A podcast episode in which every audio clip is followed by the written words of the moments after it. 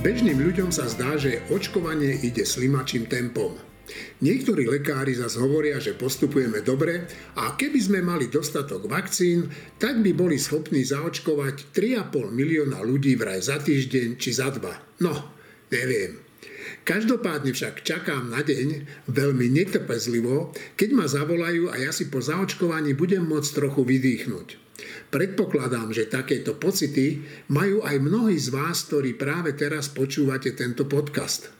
Ja sa volám Eugen Korda, podcast sa volá Týždeň s týždňom, no a o chvíľu budete počuť aj mojich kolegov z redakcie. Život nám vie pripraviť prekvapenia. Niekedy dobré, niekedy zlé. Lekár, ktorý sa stará nielen o mňa, moju rodinu a o niektorých kolegov z redakcie, mi pred tromi dňami hovoril, že sa už teší na deň, keď ho zaočkujú. Ten deň bol doslova za rohom. Len mal trochu strach, aby sa dovtedy neinfikoval. Naozaj išlo iba o pár dní. Nuž stalo sa však to, čo nechcel. Deň pred vakcináciou mu diagnostikovali kovid devätnásť. Zatiaľ má ľahký priebeh choroby. Budeme mu držať palce, aby sa čím skôr vrátil do práce. A čakať na neho budú aj jeho staručky pacienti z domova pre seniorov, ktorým nezištne pomáhal počas toho, ako sa v ňom objavilo veľké ohnisko kovidu devätnásť. Milý Peter Drsa. Kolegovia, teraz ste sa dozvedeli v tomto okamžiku, že náš obľúbený domáci lekár, ktorý sídli v budove, kde sídli aj týždeň, dostal covid a dostal chudák deň predtým, ako mal dostať tú vakcínu. No. A teraz sa o tom vakcinovaní dosť často na Slovensku hovorí, jedni hovoria rýchlo, druhý, že pomaly. To beží, no tak Šimón, teraz si tu konečne najmladší, dáme ti slovo. No, no beží to pomaly, ale kľúčová otázka je v porovnaní, porovnaní s kým. V porovnaní s arabskými krajinami, ako je Bahrajn a, a ďalšie, alebo v porovnaní s Izraelom, alebo v porovnaní so Spojeným kráľovstvom, to beží samozrejme pomaly. Takže to je, to je odpoveď. Dobre. A Martin? A k očkovaniu nemám nič, kým sa to netýka niekoho z mojich úplne najbližších, čiže čakám. A pánovi doktorovi, To, s ktorým ja mám vynikajúce, vynikajúce skúsenosti, podľa mňa je to skvelý lekár, no tak prajem, aby mal čo naj, najmäkší ten priebeh, aby sa čo najskôr vyzdravil. Jasné, ale ty, Martin, však si určite sledoval aj všelijaké tie škandály okolo toho predbiehania a že menili ten očkovací plán, tak zdá sa ti tento nový očkovací plán lepší ako ten starý? A... Martinko, zvuk.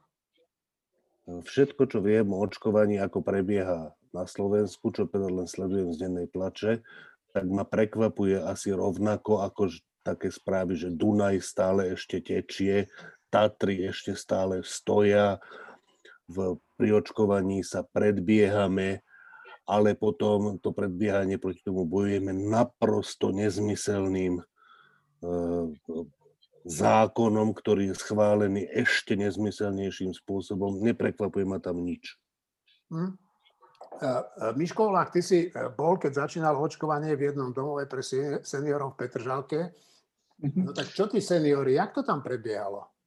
Tak som bol, najprv by som očkovaniu, problém trošičku je v tom chaose, že sa zmenila očkovacia stratégia. Je síce dobré, že sa teraz budú očkovať ľudia osemdesiatpäť plus, je to logické, ale napriek dohody sociálneho rezortu s rezortom zdravotníctva, kde medzi rizikové skupiny mali byť zaradení napríklad aj ľudia s potenciálne vysokým rizikom prenosu tohto ochorenia, ako napríklad bezdomovci, čo sa v Bratislave práve včera ukázalo ako problém, tak títo ľudia vypadli. V prvej dohode bolo, že okrem seniorov osemdesiatpäť plus to budú aj bezdomovci, niektorí marginalizovaní Rómovia a ešte niektoré veľmi špecifické skupiny, ktorých není v podstate veľa na Slovensku. E, problémom je, že bez ministerstva zdravotníctva, bez akejkoľvek dohody s odborníkmi, s ktorými sa najskôr na takomto postupe dohodla, toto zmenili vyhláškou číslo desať, ktorá je od dvadsiateho januára v platnosti. Takže na jednej strane samozrejme dobre, úplne logické a správne, že sa očkujú ľudia osemdesiatpäť plus, na druhej strane vypadli odtiaľ skupiny, m, ktoré sú tiež veľmi vysoko ohrozené. Takže základným kritériom je vek. K tej Petržalke. Bol, v Petržalke bolo spustené pilotné očkovanie.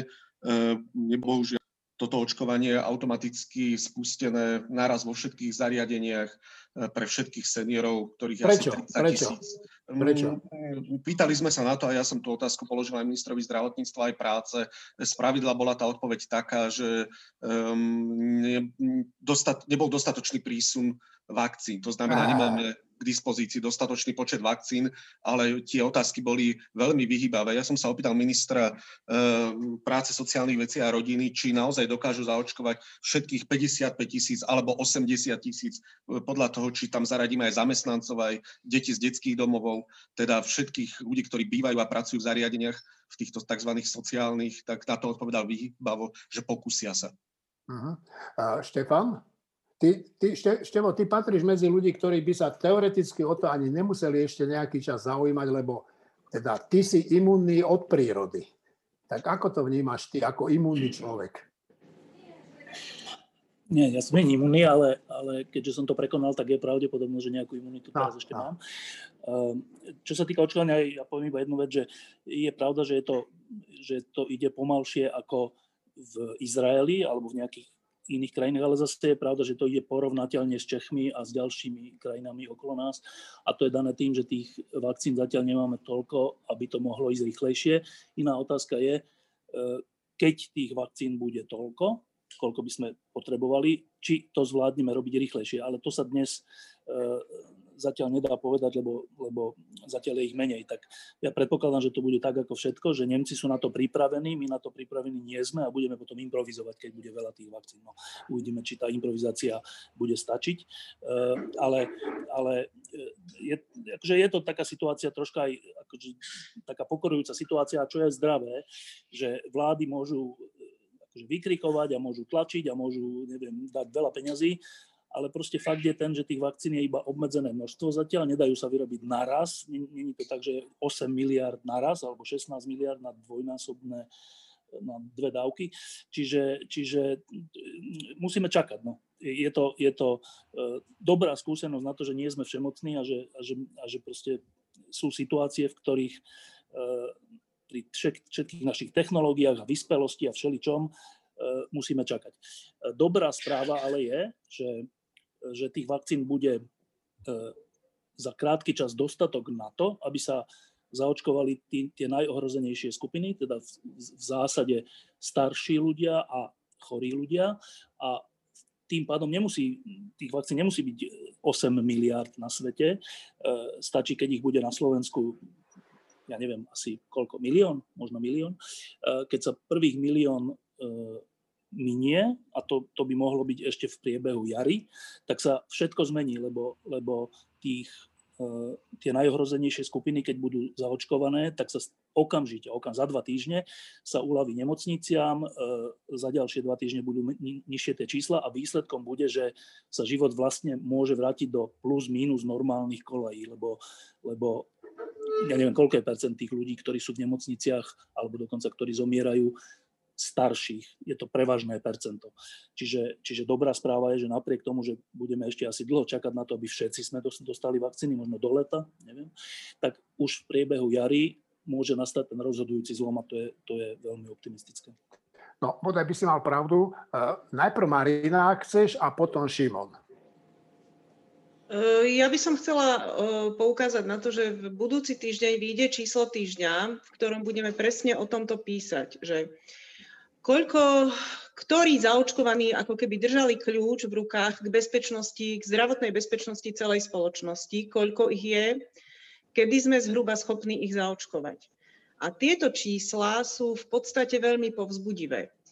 Tam sa na to strašne dobre pozerá, lebo ja som sa hrabala v tých databázach Slovenského štatistického úradu a my naozaj my nemáme veľa tých najstarších seniorov.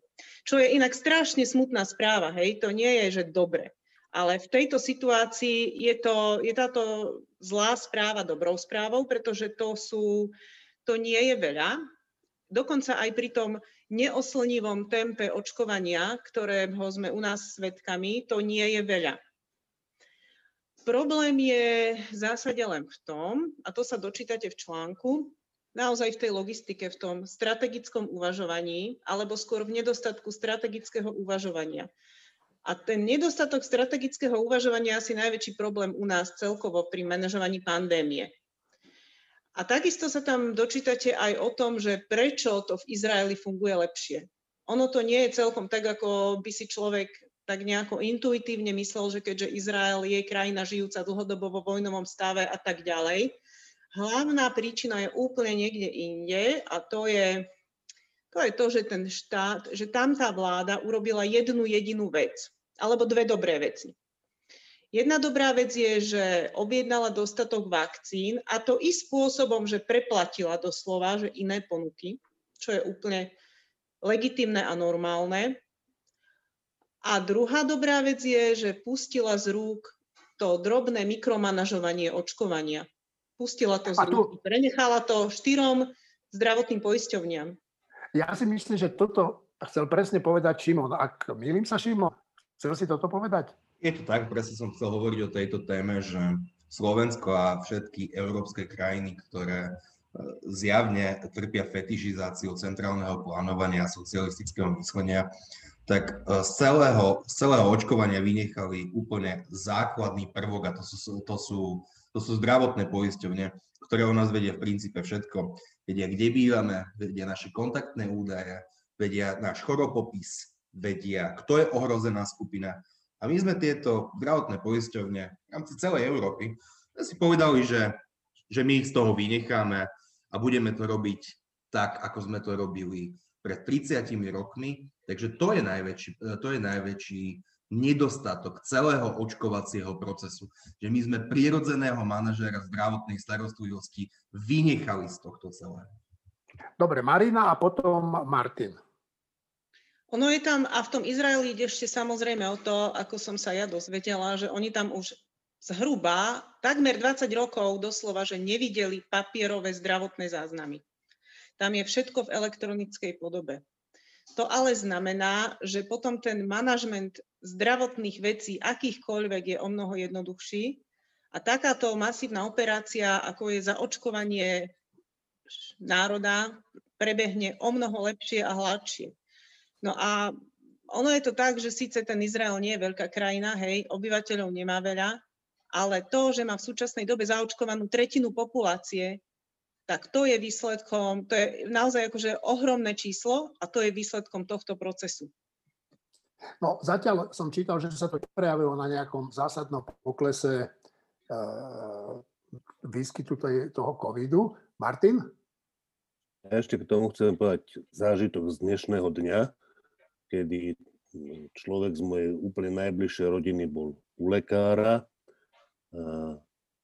a ten lekár okrem iného povedal, že okrem všetkých tých, všetkej tej roboty v nemocnici z dôvodu svojho, svojej funkcie musí často jednať s ministerstvom zdravotníctva a že, to, že ten tí úradníci na ministerstve zdravotníctva tak zlí ešte nikdy neboli. Za Fica neboli tak zlí a hĺbšie asi nemusíme ísť. A to je človek, ktorý rozhodne Fica a Ficovú vládu nemá v láske. A keď toto tvrdí, tak to tvrdí z čistej frustrácie z toho, aké to je a má s tým skúsenosť, priamu skúsenosť. Ak sa chce niekto premenovať, tak ten proces zmeny mena je pomerne komplikovaný a prináša za sebou aj nemalé finančné náklady a hlavne veľkú stratu času pri vybavovaní rôznych dokladov, potrebných pre hladkú existenciu. Napríklad naša vláda dokázala šmahom ruky premenovať celoplošné testovanie na screening. Dôvod je jednoduchý. V pláne nádej totiž dúfala, že už aj tak dosť nahnevaní ľudia si ho nespoja s celoplošným bláznostvom, ktoré si už pred niekoľkými mesiacmi užili do sýtosti. Lenže my nie sme blbí a dobre vieme, čo to znamená. Screening. Práve v týchto chvíľach, to je krátko popoludní, pristáva na bratislavskom letisku lietadlo s poľskými zdravotníkmi a ja som sa dočítal v tlačovej agentúre, že premiér Matovič bude mať tlačovku o tom, že poľskí zdravotníci prichádzajú Slovákom pomáhať pri screeningu. Tak to mi príde teda uh, s touto poľskou delegáciou, ako by nám jar na Slovensko prišla, lebo však neviem, či to tak cítite, ale v celku teplúčko. A som veľmi rád, že tu za nami je šesťdesiatpäť poľských lekárov, zdravotných sestier a zdravotníkov, ktorí prišli pomôcť na Slovensko. Len, je to len jedna časť z dvestojedenásť dokopy, ktorí prídu. No, uh, Šimón, čo si ty myslíš o screeningu? Ja poviem, čo si myslím o screeningu, ale ja pevne verím, že bude ešte jedna tlačová konferencia, a to svetoznámy odborár Marian Kotleba, že zvolá tlačovú besedu a pra- pravdivo, ako on zvykne, pomenuje, že Slovensko je momentálne okupovanou krajinou, zlými poľskými zdravotníkmi, ktorí nás tu prišli, prišli okupovať, rovnako ako to spravil v roku dvetisícdvanásť alebo dvetisícjedenásť počas počas protestu lekárov, takže v to pevne dúfam, že Marian Kotleba obráni svoju, svoju dedovizeň. A čo si no, myslím? Chcem, chcem, chcem, chcem len povedať, že vtedy, ak sa nemýlim, povedal, že na, toto povedal na margo českých lekárov, ktorých som chcela povolať Iveta Radičová, aby ľudia vedeli. No pokračuj, Šimón. Pozri sa, myslím, Martin Kríž, to je, to je jeden, jeden veľmi múdry človek a učiteľ, screening pomenoval pomerne jasne, on použil taký príklad na celý screening, že to je ako keby ste sa uh, nejakej dámy uh, opýtala, uh, opýtali, či je tehotná v máji a ona mi povedala, ona by povedala, že nie, lebo v decembri som mala menštruáciu, tak to je, to je rovnako, rovnako logické. Uh, ja som bol na testoch, myslím si, že v útorok, a ten test mi platí až do konca lockdownu, bez toho, aby čo nie, niekto mohol skontrolovať, či som pozitívny alebo či som negatívny, takže je to mimoriadne drahé divadlo. A to nie je o zdravotníctve, to je skôr o tom, že Igor Matovič si potreboval aspoň do istej miery udržať svoju tvár, keďže on screening a plošné celoslovenské testovanie nazýva atomovým kufríkom, takže je to v prvom rade politická záležitosť. Štefan, ty si čo myslíš o tomto? Tam treba dávať pozor na ten argument, že že ten test je platný, keď si ho urobím dneska, tak je potom platný dva týždne alebo koľko, ale samozrejme, že to sa, to je ďalšia finta, to sa tak samozrejme nemyslí, to sa myslí tak, že preto to tak je urobené, aby, vše, aby čo najviac ľudí iš, išlo na test, čiže to, to nemá, to, to není tým myslené, že keď sa dneska otestujem, tak pozajtra nebudem mať COVID, tým sa iba myslí, že všetci ľudia nech tam idú a majú na to nie jeden deň, dva dní, ale desať dní. To je, to je akože celé. To, akože kritizovať to z, z tohto hľadiska je, je... že z iného hľadiska by som to kritizoval než z tohto, lebo tak, tak to myslené nie je. A teda, ako to je myslené, je, že, že, že predseda vlády si z toho robil takú svoju hračku, alebo takú svoju, že jediný na svete vie, ako, ako teda liečiť, alebo teda poraziť COVID. Čo je fajn, že máme konečne takéhoto človeka na Slovensku, že jediný na svete niečo vie, čo celý svet sa, si nad tým láme hlavu, však dobre. Uh, uh, no a keďže už to nešlo tak, že za jeden deň, za dva dní, lebo zrejme v koalícii by mu to už neprešlo a aj sa, oni sa aj prekvapujúco boja ľudí, že oni sa boja ľudí uh, dať napríklad lockdown, hoci teraz je lockdown a nikto veľmi neprotestuje, všetci vieme, že je to potrebné, tak dva mesiace s týmto váhali, mohli sme mať mnoho vecí za sebou, boja sa toho, tak toto je to isté, že báli sa toho, že zase dva dní budeme v radách, tak to dali na deväť dní, čo je ináč dobre. A ja k tomu chcem povedať toto, že, že už k tomu chýba už iba jedna maličká vec, že nech, to ne, nech je celoplošné testovanie, screening, nazvime si to ako chceme, a nech trvá tristošesťdesiatpäť dní. A vtedy je to úplne v poriadku. Každý nech sa otestuje, kedy chce, v priebehu roka, a tým pádom on bude mať celoplošné testovanie a my budeme mať pokoj. Že, že tých deväť dní to je, to je iba taká, že taký predstupeň, ja navrhujem, že nech je to naozaj že tristošesťdesiatpäť dní, nech je ten, ten platnosť toho testu a všetci budeme spokojní. No, dobre, a tak ty si sa nemusel, ísť, nemusel si si dať pchať paličky do nosa, ale v skutočnosti chcem od teba takúto odpoveď. Je to dobrá vec alebo nie? Keď je dobrá vec, prečo? A keď nie, tak prečo? A však to sme už stokrát povedali, testovanie samo o sebe je dobrá vec. Všet, však na to tie testy vznikli. Však tie testy nie sú od diabla, testy sú dobrá vec. Od začiatku hovoríme, že testy sú dobrá vec. Iná otázka je, ako sa použijú. Keď sa použijú v najhorších ohniskách, keď sa použijú v najrizikovejších skupinách, na to, aby sa rýchlo zistilo, aký je stav a pokračovalo sa v tých ohniskách, v tých skupinách, tak sú úplne perfektné. Aj tie antigenové, na to sú vymyslené, ale keď sa použijú celoplošne na celú krajinu, tak sú blbosť, lebo otravujú ľudí, veľa prostriedkov to stojí a veľa energie, najmä zdravotníkov to stojí. No tak my sme teraz dospeli do úplne hroznej situácie, že, že a to už sa berie tak, že už vlastne, na, ani ja sa už nad tým vlastne nerozčujem, že, že vláda vie, že to úzke hrdlo sú tí zdravotníci. Aj v prvom kole to tak bolo, aj teraz to tak je, že na každé to miesto zohnať toho zdravotníka, ktorý bude robiť tie výtery alebo celú tú analýzu tej vzorky.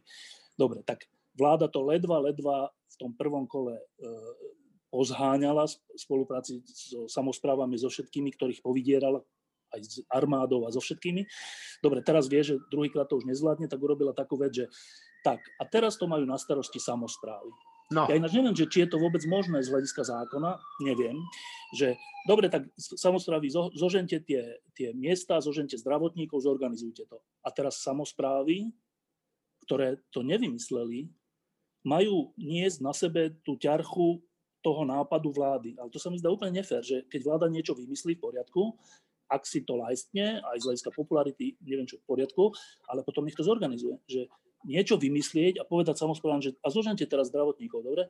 No to je, ale to je, čo je, že, že a tie samosprávy samozrejme nemôžu nič iné urobiť, lebo vláda povedala to ešte takto, že, že a keď nezoženiete, nevadí, nič sa nestane.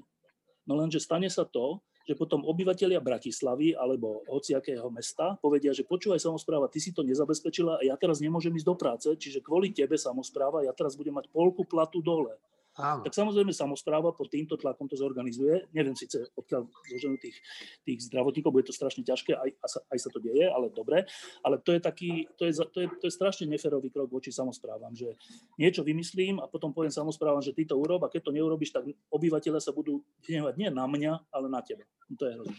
To, to, no, to, takto sa teda fakt nemá postupovať. No, ja som sa o tých samosprávach bavil pred nahrávaním tejto relácie s Martinom Mojžišom a teda fakt som zvedavý na jeho názor, lebo on je trošku iný. Áno, je, je, je iný, teda úplne so Štefanom súhlasím s tým, že je to absolútne nefér, to, jak to spravili.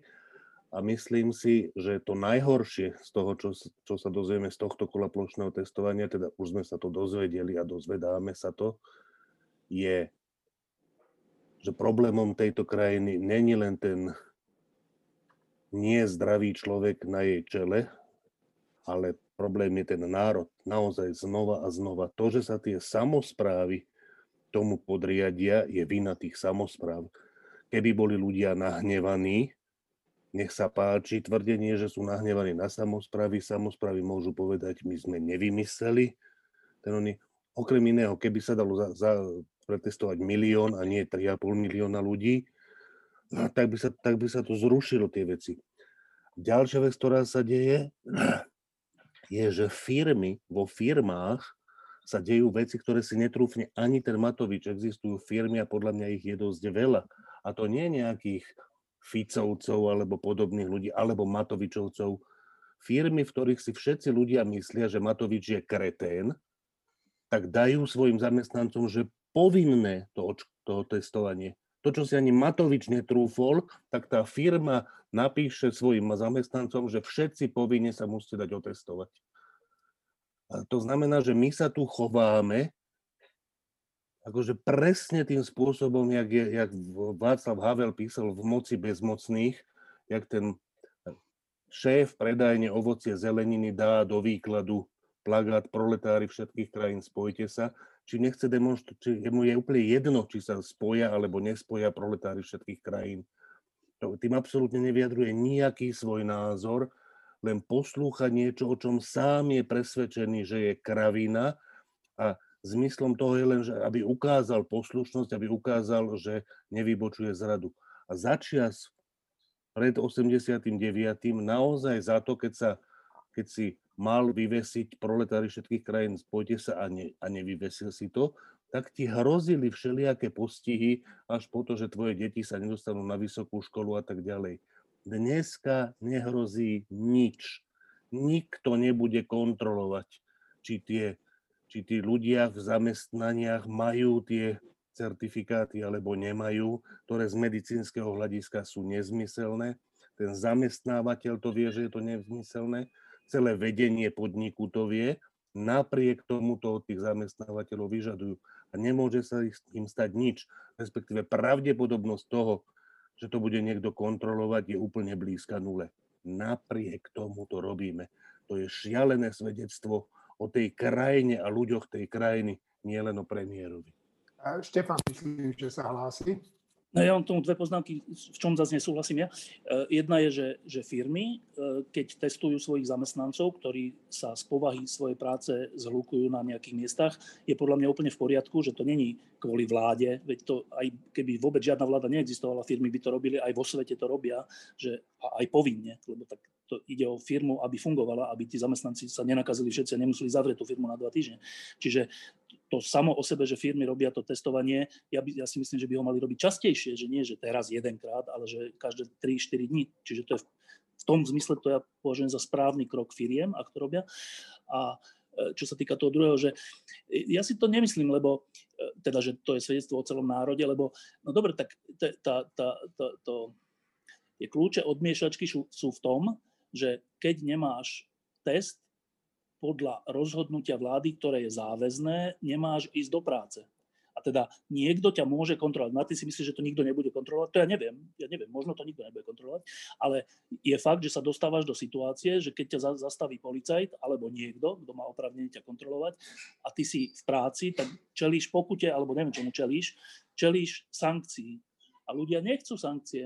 Tak nechcú, akože, nechcú byť desať dní doma poprvé, lebo by stratili polku platu a súčasne, keby to teda porušovali a nešli by na test a išli by do práce, tak čelia sankcií, ale to je, to je úplne že pochopiteľné, to není podľa mňa jak za komunizmu, že, že, sú, že teda robíš niečo, niečo vy, vyvesíš plagát, hoci s ním nesúhlasíš, tu, tu ti ide o tvoj plat a o tvoju rodinu, ktorú živíš, no tak čo máš robiť? Podľa mňa to, to je troška iná situácia. Martin? Uh, nesúhlasím, samozrejme. Uh, to, to, to, že To, že ty nemôžeš ísť do práce a môže ťa cest kontrolovať policajt cestou do práce, to je pravda a to je tvoje riziko. Ja určite nepôjdem na testy a určite budem chodiť e, nie do práce, lebo môžem robiť z domu, ale určite budem chodiť na prechádzky. A keď ma chytia policajti, tak zaplatím tú pokutu, to je to riziko, ktoré prijímam, však to nie je zadarmo, nie je to bez rizika, ale to je moje riziko. Ale keby si ma ty nútil, že my musíme v týždni chodiť, my musíme chodiť do týždňa, musíme to tam pracovať a ešte by som povedal, a musím mať ten test, ináč nemôžem do redakcie vkročiť a keď ho nebudem mať, keď ja ti poviem, že ale nie, Štefan, že ja, ja proste, že ja to z osobných dôvodov nemôžem spraviť, ja sa nemôžem podvoliť tejto veci Matovičovej, ktorú považujem za nezmysel, tak tým povieš, no tak dobre, bohužiaľ, ale potom celá redakcia ťa tu nemá rada, lebo kazíš kolektív a tak ďalej. Toto sa deje v tých firmách. No. Druhá vec je, že keby, ja s tebou úplne súhlasím, že keď je firma, ktorá to robí z dôvodov, z dôvodov medicínskych, z dôvodov toho, aby sa nenakazili zamestnanci, to znamená, robia to, tie firmy to robili mnohé veľké firmy pé cé er testami, že pokiaľ to robíš spoľahlivými testami, alebo ak si firma, ktorá na to nemá, tak aspoň tými menej spoľahlivými testami to robíš a robíš to pravidelne, robíš to tak, aby to naozaj malo zmysel, tak vtedy proti tomu nič nemám. Ale to sú firmy, ktoré to robia len a len práve teraz a trvajú na tom, že keď nemáš test dva týždne starý, tak nemôžeš prísť do roboty. To nie je zo žiadneho medicínskeho hľadiska, to je len nastrčenie holej rite tomu, kto to od teba vyžaduje. Šimón Jesenia.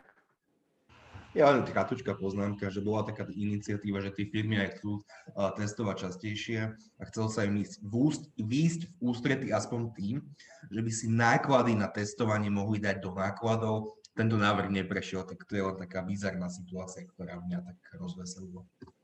Dobre, chcete ešte niekto k tomu? Miško Vlák. Vieš čo, však ja len to, že podľa vyhlášky minister regionálneho úradu ministerstva zdravotníctva, práve že som si to čítal, tak sú zamestnávateľia povinní vyžadovať potvrdenie o tom, že bol človek na teste. To znamená, že tí ľudia nemajú nejakú dobrovoľnosť, alebo tie firmy to nemajú dobrovoľné. Áno, ani, vy, ani, ani vy, vylepovanie plagátov, že proletári všetkých krajín spojte sa, nebolo celkom dobrovoľné. Však o tom hovorím, to je také. Nie je to bez rizika, lenže ešte raz, keď sa tomu nepostavíme teraz, akože to, čo ten Matovič robí, veď nám predkladá každý týždeň nový dôkaz o tom, že nie je normálny a že, tu, že tej krajiny sa zmocňuje proste ten zákon, ktorý bol predložený a stiahnutý, ale to je len na chvíľu stiahnuté, že teda obsadzuje okresné úrady nie len na úrovni šéfov, ale na úrovni riaditeľov odborov, akože že to je, to a, a predávané je to, že to je odpolitizovanie štátnej správy, že tam, budú, že tam bude dosadzovať, teda, že tam môže dosadzovať ľudí minister alebo šéf úradu vlády, to je Matovič sám. A tieto veci budú každý týždeň, aspoň teda doteraz sú každý týždeň. A za chvíľu sa nám môže stať, že keď budeme mať pocit, že toto už ďalej nejde, my sa tomu musíme postaviť na odpor, tak zistíme, že už sa nedá postaviť na odpor. Že, policajti, že to už tí policajti budú kontrolovať, lebo už, to, lebo už, to bude, lebo už tú policiu bude mať tak v rukách, nájde s armádou by to kontroloval už dnes. Stačí mu, stačí mu povedať, že aby to začala robiť ešte raz.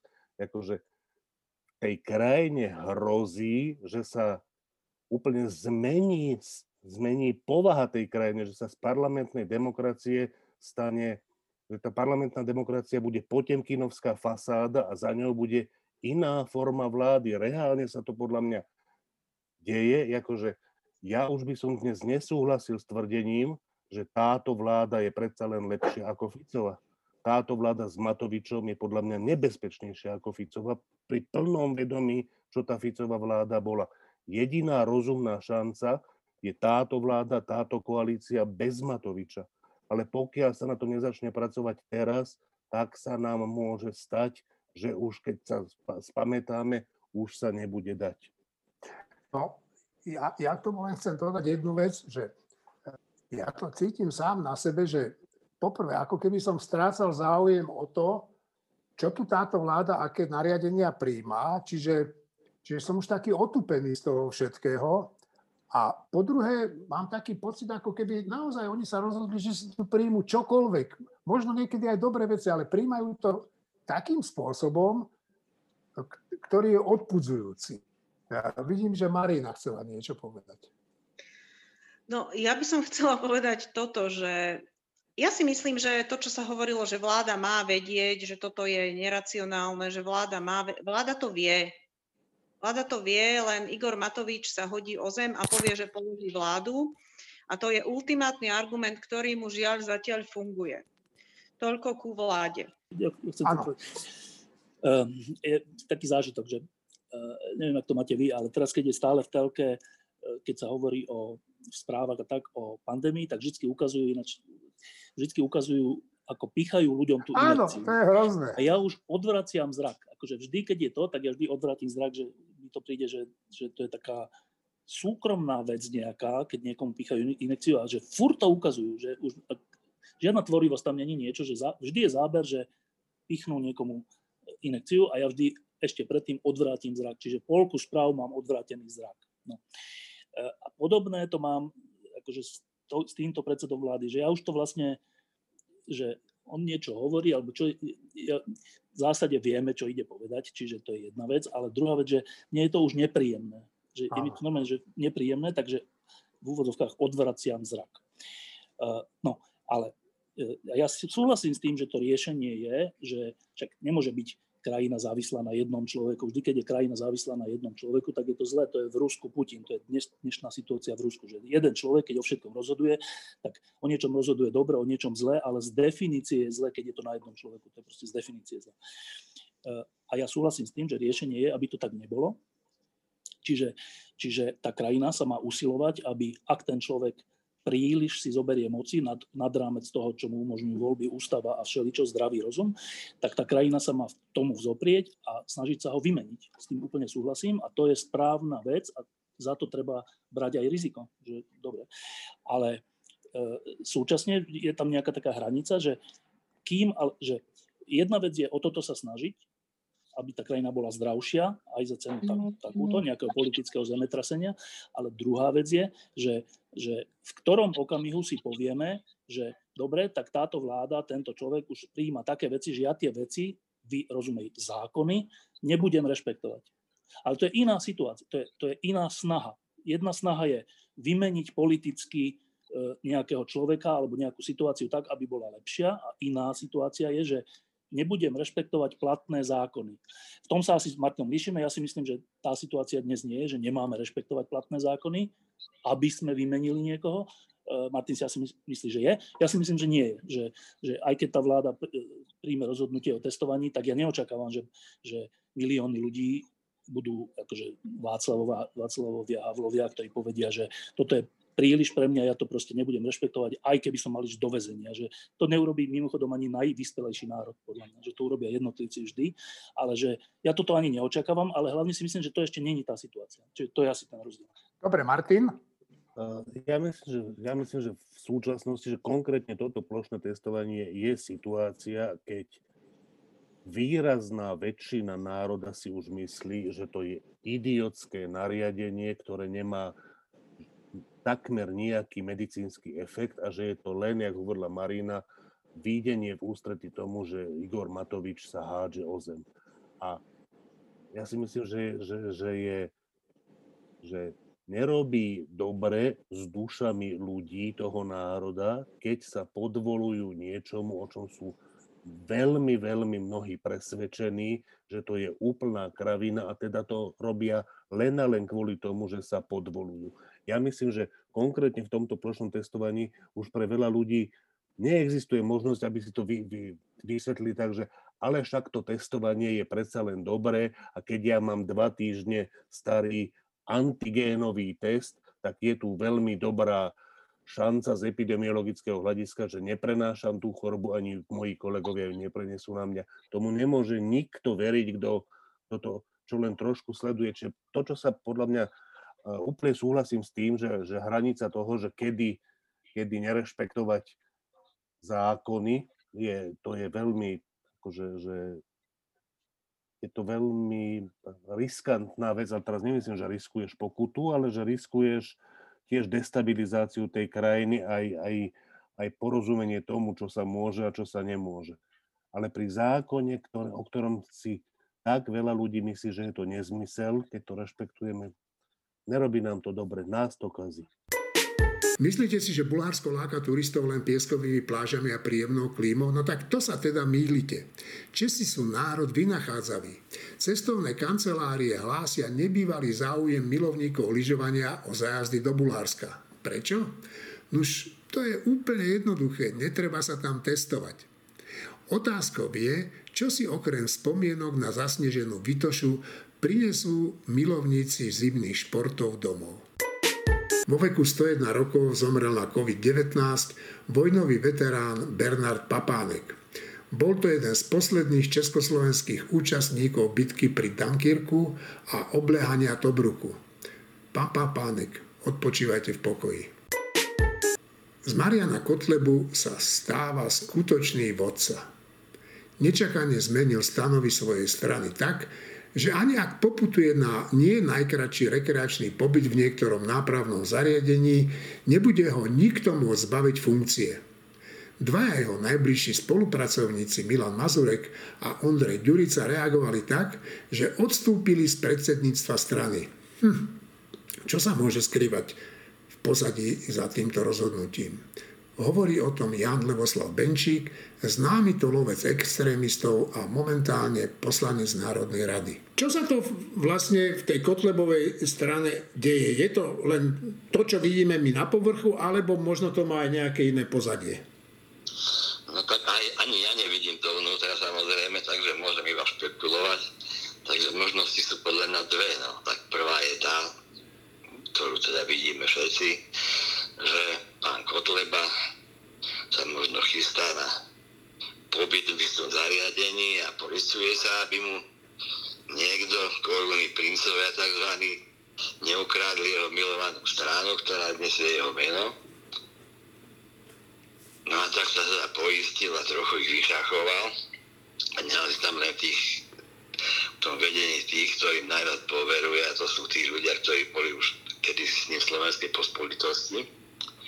No a druhá možnosť je taká, že vidíme takú nejakú dosť zvláštnu hru, že pán Kotleba počíta jednak s tým pobytom v tom zariadení, jednak s potenciálnym zrušením strany a ešte možno s prijatím nejakého zákona, ktorý by teda vylúčil ľudí, ktorí boli v tej združenej strane vo vedení a v nejakých funkciách, možnosti, aby sa politicky angažovali nejakú dobu.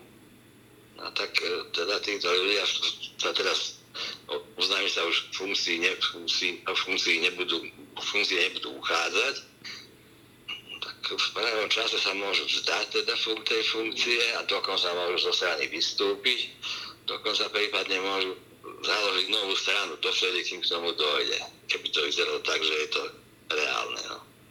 A zostanú teda akože čistí a strana bude pripravená na návrat pána vodcu svojho zariadenia. Ja sa trochu čudujem Milanovi Mazurekovi a europoslancovi Uhríkovi, že sa čudujú. Veď oni vstúpili do totalitnej strany, vstúpili do autokratickej strany a dokonca tá strana má meno predsedu priamo v názve, takže úplne neviem pochopiť ich logike, že sa čudujú uh, tomu, že si Marian Kotleba posilňuje, posilňuje svoje postavenie. Asi je dôležité povedať aj, prečo to robí. Blíži sa totiž rozsudok najvyššieho, najvyššieho súdu, ktorý môže potvrdiť rozsudok toho, toho krajského súdu a Marian Kotleba pôjde do basy, čím, sa, čím príde samozrejme o poslanecký mandát a príde asi aj o možnosť kandidovať v budúcnosti, ale zmenou týchto stanov Marian Kotleba neprichádza o vplyv v tejto strane, že aj keď on bude v base, tak tú stranu dokáže svojím spôsobom ovládať a to je dôvod, prečo on chcel zmeniť tie stanovy. Uh, chcete, Števo? Uh, ja chcem Marianovi Kotlebovi zablahoželať. Výbo- výborný, výborný krok. To je všetko? Vlastne urobil to isté, čo Andrej Danko svojho času. Andrej Danko si tiež svojho času, keď si spomínate, uzurpoval moc úplne do svojich rúk Slovenskej národnej strane a tieto strany možno aj splynú raz. No, počkaj, Števo, ale však ja som asi málo chápavý, tak a prečo mu blahoželáš? No, že urobil výborný krok pre Slovensko. Výborné, perfektné. No dobré, ale prečo je to dobrý krok? No tak však tak vidíš, však to je vidno, že prečo je to dobré. Začali sa hádať, rozdelia sa, rozpadnú sa. Výborne, gratulujem. Dobre, uh, Šimón? Ja, ja nie som si úplne istý, že to bude mať ten efekt, ktorý si Štefan želá. A to, že ja si ho neželám. Vznikne, nejak, vznikne nejaká nová strana a oni sa dve nedostanú do parlamentu. My vidíme napríklad, nechcem ich porovnávať úplne, ale tiež nie zrovna v demokratických stranách, ako bolo há zet dé es alebo Smer, tam došlo k x minivzbúram, x obmien v predsedníctve, ale to nemalo v princípe efekt, pretože ten predseda bol natoľko silný. Marian Kotleba dostal stosedemdesiat tisíc krúžkov a druhý najpopulárnejší poslanec dostal šesťdesiat tisíc krúžkov, čiže ten želaný efekt rozpadu tejto strany a nech vzniknú dve, tri, päť, desať extrémistických strán, ktoré sa medzi sebou zožerú. Ja si nemyslím, že sa to stane. Nie, ale ja, ja iba chcem povedať, že ja si nič v súvislosti s el es en es neželám. Není to moje ani želanie, ani neželanie, je mi to úplne jedno. Len pre historickú pamäť dodávam, že každá vzbúra aj v há zet dé es, aj v ktorejkoľvek inej strane nakoniec vždy tú stranu oslabí. Každá jedna vždy. Áno, a ja teda sa pridám k Štefanovi, že to nie je, že čo sa môže stať, to je, že čo sa už deje. To znamená, že ten Kotlebov krok už teraz hneď okamžite má následky, ktoré sú priaznivé pre Slovensko. A to no, je vzbúra v tej strane, alebo teda mini vzbúra, alebo čo to je. Janko Benčík pred chvíľou povedal svoj názor a on teda si to celkom až takto nemyslí, respektíve má názor na to, že to môže mať aj iné pozadie, ale ja chcem povedať jednu vec a opravte ma, ak sa mýlim, že mňa napadlo, že my sa tak k tomu Kotlebovi čudujeme, ale veď vlastne tento náš premiér je v podobnej pozícii v tom Olano už dlhé roky, aj keď nikdy to nespravil takýmto takýmto okatým spôsobom, ale on bol de facto stále šéfom toho Olano vlastne neodvolateľne. Mýlim sa? No podľa mňa oveľa okatejším spôsobom je to Olano. Akože tam je to no, úplne od, od, navždy. To, no, treba, treba, museli by sme si prečítať, že ako znie tento tá zmena stanov v jednom aj v druhom prípade, že, že kým a čím je niekto odvolateľný. Tak ja, ja som to nečítal, takže neviem takto silno niečo povedať. Ešte raz, Oľano vzniklo ako strana, ktorá má nejaké stanovy až z donútenia v minulom volebnom období. To znamená, že dlhé roky to fungovalo, že to ani žiadne stanovy nemalo, čiže on nebol odvolateľný proste, lebo neexistovalo nič na základe, čoho by mohol byť. A teraz je to, teraz je to tak, ako vidíme všetci, že to je. Ja i, keď, ja i keď veľmi nerád, ale treba priznať, že Kotleba, teda Kotleba el es en es, je strana. Ona z politologického hľadiska spĺňa štruktúry strany. Oni majú okresných, krajských predsedov, podpredsedov, pomerne masívnu členskú základňu, čo sa o Oľano nedá povedať. A ešte raz, im nechcem povedať, že Kotleba je lepší. Ja len hovorím z politologického hľadiska, že el es en es stranou je, Oľano s pár desiatkami členov možno stranou ani hnutím nie je. Dobre. Ale to, k tomu by som teda ešte povedal, a. že el es en es, ak je stranou, tak je stranou fašistickou a tým pádom nie je stranou, ale hrozne nebezpečným zoskupením. Samozrejme. Čiže tie slovíčka, že politologicky a tak je také, že to je úplne jedno. Ani komunistická strana nebola v skutočnosti strana.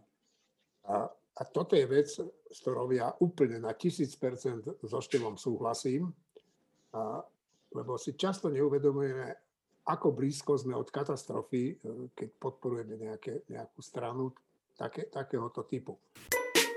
Spojené štáty americké majú nového prezidenta.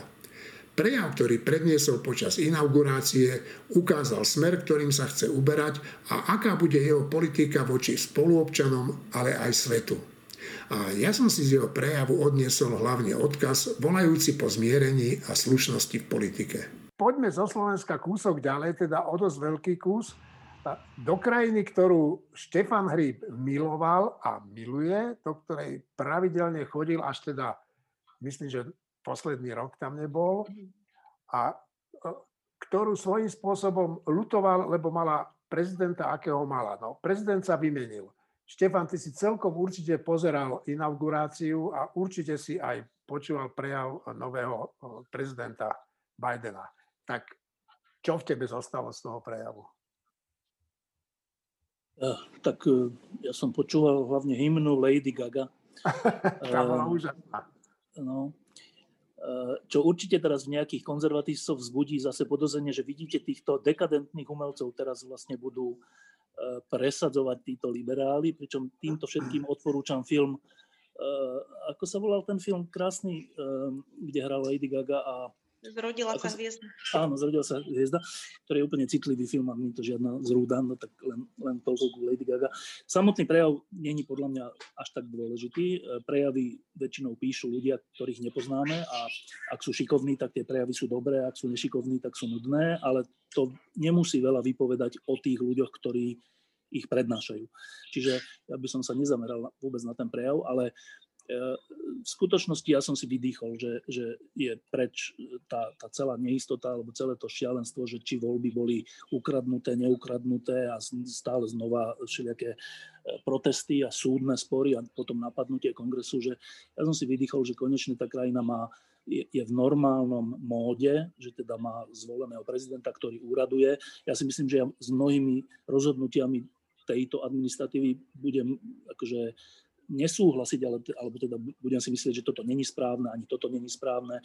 Napríklad si myslím, že, ale to iba tuším, že, že budú menej podporovať Izrael a jeho právo na existenciu a bezpečnosť. To si myslím, že, že že to bude a to bude zlé, ale celkové, celkové mám pocit úľavy a vlastne všetko, čo, čo si o tom myslím, tak to sme napísali s Martinom Mojžišom v tom článku, ktorý, ktorý tento týždeň je na webe odomknutý, čiže nebudem ho prezrádzať, iba všetkým odporúčam, aby si ho prečítali. Dobre, a, a Miško Olák, ty si mi hovoril, že do tejto debaty by si sa rád zapojil v takom smere, že však všetci na toho Trumpa nadávajú, alebo mnohí, aby som bol presnejší, no ale ty by si chcel hovoriť o jeho dobrých vlastnostiach. Alebo, no, o, tom, čo, a, alebo o tom, aby som bol presnejší, že čo dobre urobil. No to, to, to nechcem v žiadnom prípade, aby to vyzeralo jeho obhajoba, už to vlastne Štefan za mňa povedal. Chcel som vlastne len poukázať na to, že pri, keď som tiež počúval jeho prejav, kde um, hovoril naozaj o potrebe prekonať šovinizmus a o hordej Amerike, o ľudskosti, tak som rozmýšľal nad tým, že čo by sme mohli na Trumpa povedať dobrého. A naozaj jeho proizraelské postoje, ako je uznanie Jeruzalema ako hlavného mesta, alebo Golánskych výšin, ktoré boli Izraelom anektované a mnohé, mnohé iné, tie boli veľmi pozitívne a už dnes sa niektorí izraelskí politici vyjadrujú s obavou, že sa to vráti postoj k Izraelu práve k politike Trumpovho predchodcu. Takže Obamu vlastne na toto som chcel poukázať, čo už povedal Štefan. Dobre, Šimón, a potom myslím si, že ak nebudeš chcieť, Martin, ty hovoriť, tak na záver Marina. Ja len úplne z faktografického hľadiska. Donald Trump len podpísal dekret o tom, že sa ambasáda presúva do Jeruzalema, ktorý bol ale schválený dvadsať a viac rokov dozadu. Ale tam je aj mnoho, mnoho iných vecí. On mal, mnoho prijal naozaj aj rozviazanie dosť nezmyselnej iránskej jadrovej dohody, alebo ochrana Izraela voči pre ó es en vlastne pred takými jemnými antisemitskými postojmi, niektorými, ktoré sa v Európskej únii občas objavujú, ale to by bolo na inú... Nie jemnými. Alebo nie jemnými, tak aj tvrdými. Dobre, chcel Dobre. Spýtam sa, Martin, chceš ty niečo? Nie. Tak Marina, prosím ťa, ukonči debatu o, o novom prezidentovi. Aký bude nový prezident? Môžeme do istej miery povedať, že uvidíme, pretože samozrejme nedá sa teraz všetko odhadnúť. Z istých gest už vidieť, že to bude možno menej stredová vláda, ako by, sme, ako by bolo pre Ameriku zdravé, pretože napríklad rozšírenie štátnej pomoci je možno, nám sa javí, že je dobré, ktoré, bol, ktoré podpísal Biden.